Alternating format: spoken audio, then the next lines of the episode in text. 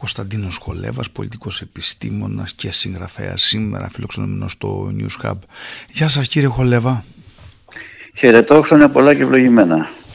Κύριε Χολέβα, με τα Χριστούγεννα και τις Άγιες Μέρες ε, που έρχονται μαζί με τα κάλαντα έρχονται και μνήμες από τα ήθη και τα έθιμα και τις παραδόσεις του ελληνισμού. Και ε, ήθελα επειδή φέτος συμπληρώθηκαν πριν από μερικές μέρες και 60 χρόνια από την ημέρα που τιμήθηκε ο μεγάλος μας λογοτέχνης Γιώργος Εφέρης από την Σουηδική ε, Ακαδημία με την ανώτατη διάκριση με ένα Νόμπελ.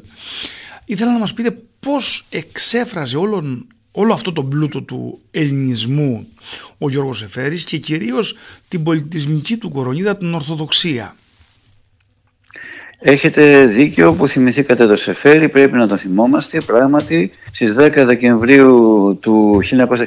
1963 του απενεμήθη το Νόμπελ που απεφασίστηκε από την Ακαδημία Επιστημών της Σουηδίας, απενεμήθη στο Δημαρχείο της Στοχόλμης και έκανε εκεί μια σύντομη αλλά πολύ ωραία ομιλία και την επόμενη μέρα μίλησε στους Σουηδούς συγγραφείς. Οι δύο ομιλίες για μένα είναι ιστορικές, υπάρχουν και σε ειδικό ηλιαράκι, υπάρχουν και στο διαδίκτυο και εκεί μας θυμίζει ο Σεφέρης, ε, όπως λέει στους Σουηδούς στην πρώτη ομιλία του, όταν πήρε τον Νόμπελ, ότι έρχομαι από ένα πέτρινο ακροτήρι στην Μεσόγειο, από μια μικρή χώρα, αλλά η παράδοσή μας είναι αδιάσπαστη. Τονίζει συνέχεια στα κείμενά του και στα πιο επίσημα, αλλά και, και στα πείματα και στα δοκιμία και στα ημερολόγια την έννοια της παράδοσης και όπως εξηγείς στους Σουηδούς αυτή η παράδοση είναι αδιάσπαστη και δείχνει για παράδειγμα τη γλώσσα μας. Μια γλώσσα η οποία μπορεί να έχει αλλάξει γραμματική σχετικά με την αρχαία ελληνική σε κάποιες πτώσεις φράσεις αλλά παραμένει σε μεγάλο βαθμό η ίδια γλώσσα. Τώρα για αυτό που ρωτήσατε, επειδή είμαστε στις Άγιες ημέρες, ε, το έτσι ερωτών του Αγίου Δωδεκαημέρου, ε, πράγματι ο Σφαίρης, ε, χωρίς να είναι αυτό που για παράδειγμα που βλέπουμε στον Παπαδιαμάντη ή στον Κόντογλου που σε όλες τις σελίδες μυρίζει λιβάνι, ο Σεφέρης ο οποίος έχει άλλες επιρροές, όμως σε, σε πολλές περιπτώσεις βλέπουμε ότι σέβεται την Ορθοδοξία, σέβεται το Βυζάντιο, σέβεται τη συνέχεια του ελληνισμού. Για να το πάρουμε έτσι λίγο από την αρχή κύριε Δαμαβολίτη, θα έλεγα ότι ο Σεφέρης σέβεται όλες τις πνευματικές δυνάμεις του γένους. Δηλαδή, ε, ξέρει τους αρχαίους Έλληνες, χρησιμοποιεί συνέχεια ε, φράσεις κείμενα από τους τραγικούς και από τους φιλοσόφους. Ε, ξέρει την, την Βυζαντινή ιστορία. Για παράδειγμα, όταν πήγε στην Καπαδοκία, επειδή είναι και μικρασιά της ο ίδιος ε, πρόσφυγας, πήγε στην Καπαδοκία και έγραψε ένα βιβλίο τρεις ημέρες στα μοναστήρια της Καπαδοκίας όπου μιλάει για τους υπόσκαφους ναούς, αυτά τα, τις περίφημες βραχώδεις εκκλησίες, ξέρει την τεχνοτροπία, αναλύει τη βυζαντινή γεωγραφία, ξέρει τους αυτοκράτορες, Δείχνει λοιπόν σεβασμό και σε αυτή την περίοδο της ιστορίας μας που μένει την λησμονών. Επειδή, και βεβαίως, βάλατε ναι. και τον ευρύτερο ελληνισμό πέραν του ελλαδικού χώρου ε, για για τα ε, σημεία του ελληνισμού όπως είναι η Κύπρο ή η Βόρειος ε, Ήπειρο είχε να πει κάτι ο Γιώργος Εφέρης; Ο Σεφέρης ε, πρώτον είναι μικρασιάτης, ήρθε πρόσφυγας, γεννήθηκα στα βουλά προάστιο της Μύρνης. Πάντα η μικρασία είναι μέσα στην ε, ποίησή του, στη ζωή του. Ε, ε, Βόρεια Ήπειρο υπηρέτησε, ήταν πρόξενος της Ελλάδος στην Κοριτσά, γιατί το επάγγελμά του ήταν διπλωμάτης και βεβαίως στην Κύπρο την αγάπησε πολύ, την επισκέφθηκε το 1953, δύο χρόνια πριν από τον αγώνα τον νοτικό ε, για την Ένωση της Κύπρου με την Ελλάδα στο διάθεση. Είδε στον τοίχο ε, να γράφουν οι Κύπροι την Ελλάδα θέλαμαν και αστρόγωμαν πέτρες. Ε, αφιέρωσε ολόκληρη συλλογή ε, και μάλιστα εκεί ακριβώς δείχνει και την ιδιαίτερη αγάπη του και για τους Αγίους μας και ότι διαβάζει και τα κείμενα της Ορθοδοξίας με ένα περίφημο ποίημα που πρέπει να υπάρχει σε όλα τα σχολικά βιβλία είναι το ποίημα με τίτλο «Νεόφυτος ο έγκλειστος μιλά». Αναφέρεται στον Άγιο Νεόφυτο ο οποίος ήταν ένας ε, ιερομόναχος ε, της Κύπρου που έχει γράψει πολλά κείμενα και έζησε εκεί στα τέλη του 12ου, αρχές 12ου αιώνα. Ο Σεφέρης με, και από, μέσα από πολλά πείματα τονίζει αυτή την, την ορθοδοξία στοιχείο της Ρωμιοσύνης, μιλάει για τον καημό της Ρωμιοσύνης, για την Παναγία, για την Κωνσταντινούπολη. Γενικά βλέπουμε ότι θεωρεί, δεν, δεν διανοείται τον ελληνισμό χωρίς την ορθόδοξη παράδοση και επίσης βέβαια την, ε, αυτή την, την πίστη των Ελλήνων ε, την αναδεικνύει ιδιαίτερως όταν μελετά τον Μακρυγιάννη, ε, διότι πρέπει να πούμε ότι από το 1907 που Γιάννης ε, τύπωσε και ξεκαθάρισε έτσι τα, τα γραμματάκια του Μακρυγιάννη που ήταν δύσκολο η γραφή του. Με, από το 1907 που βγήκαν τα απονημονεύματα του Μακρυγιάννη μέχρι το 1943 που σε φέρεις άρχισε να γράφει κείμενα και δοκίμια ακόμη και ως ε, ε αυτοεξόριστος λόγω κατοχής ε, ήταν στην, στην Αλεξάνδρεια και στο Κάιρο από τότε έμαθε ο, ο, ο μέσος Έλληνας τον, τον, τον Μακρυγιάννη και ο Σεφέρης είναι εκείνος βεβαίως μετά και ο Θωτοκάς και ο Ιωάννης Κακριδής και, και ο Λολεντζάτος και πολλοί άλλοι αλλά στο Σεφέρι οφείλουμε την ανάδειξη του Μακρυγιάννη όχι απλώς ως πολεμιστή που τον ξέραμε, ως συγγραφέα, ως ιστορικού, ο οποίος βεβαίως βγάζει πίκρες, βγάζει παράπονο, αλλά πάνω απ' όλα έχει την πίστη στο Θεό. Και ο Σεφέρης υποκλίνεται διότι στο πρόσωπο του Μακρυγιάννη βλέπει τα ιδανικά των αγωνιστών του 21, οι οποίοι αγωνίστηκαν πρώτα πίστη και βεβαίως μετά για την πατρίδα. Και ε, κοντά σε αυτό βέβαια να δεικνύει και την απλή λαϊκή έκφραση πέραν ας πούμε από τη σύνθετη λογοτεχνία με την οποία καταπιάνεται έτσι.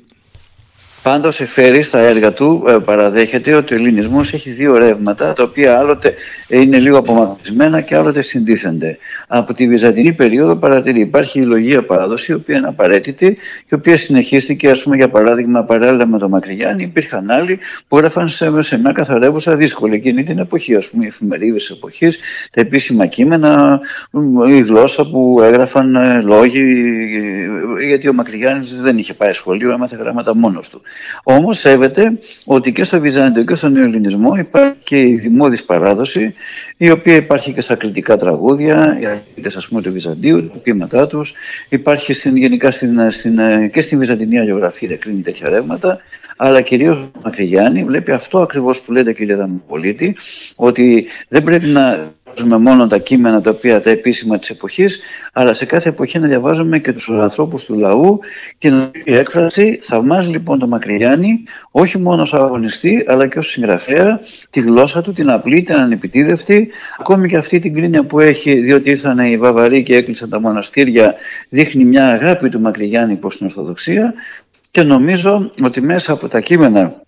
τους Σεφέρη καταλαβαίνουμε καλύτερα τον Μακρυγιάννη ακόμη, ακόμη και στις ομιλίες που έκανε στη Σουηδία όταν βρέθηκε και μετά από το βραβείο τον κάλεσαν οι συγγραφείς έμεινε κάποιες μέρες. Και εκεί λέει συνέχεια ένας πρόγονός μου τον λέει δάσκαλο ο δάσκαλός μου ένας νομπελίστας πτυχιούχος ε, ελληνικών και γαλλικών πανεπιστημίων, νομικός, ε, άνθρωπος με τεράστιες ε, γνώσεις πολιτιστικές ιστορικές ο Σεφέρης, χαρακτηρίζει δάσκαλό του, στο παγκόσμιο κοινό μιλώντας, δάσκαλό του έναν άνθρωπο από το Λιδωρίκι, από ένα χωριό του Λιδωρικίου της Φωκίδος, τον Ακριγιάννη, που ορισμένοι τώρα τελευταία προσπαθούν να τον υποτιμήσουν. Γιατί να τον υποτιμήσουν, απλώς γιατί μιλάει για την Ορθοδοξία. Αυτό ενοχλεί στον,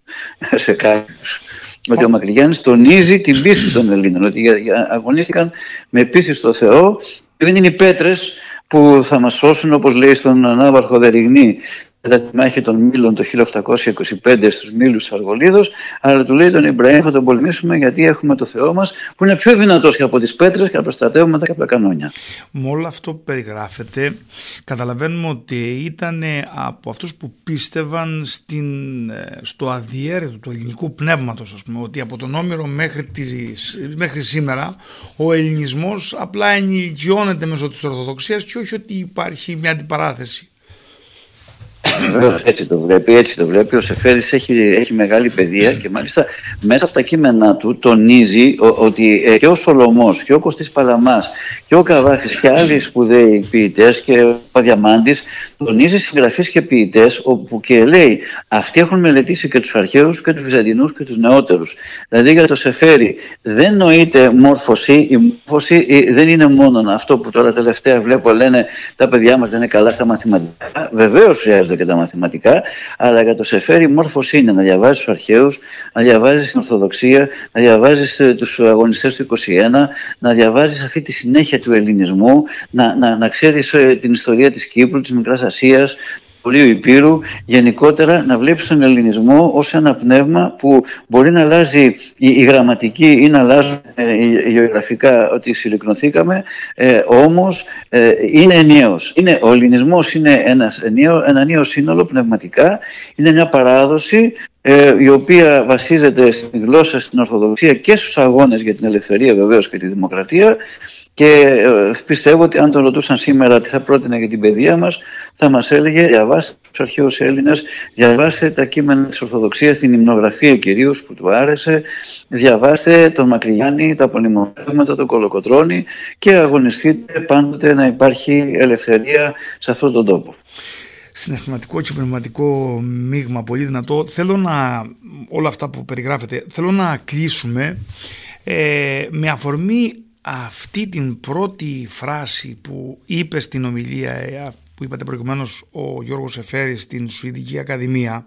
στο Δημαρχείο της Στοκχόλμης που λέει ανήκω σε μια χώρα μικρή, σε ένα ε, πέτρινο ακροτήρι στην Μεσόγειο.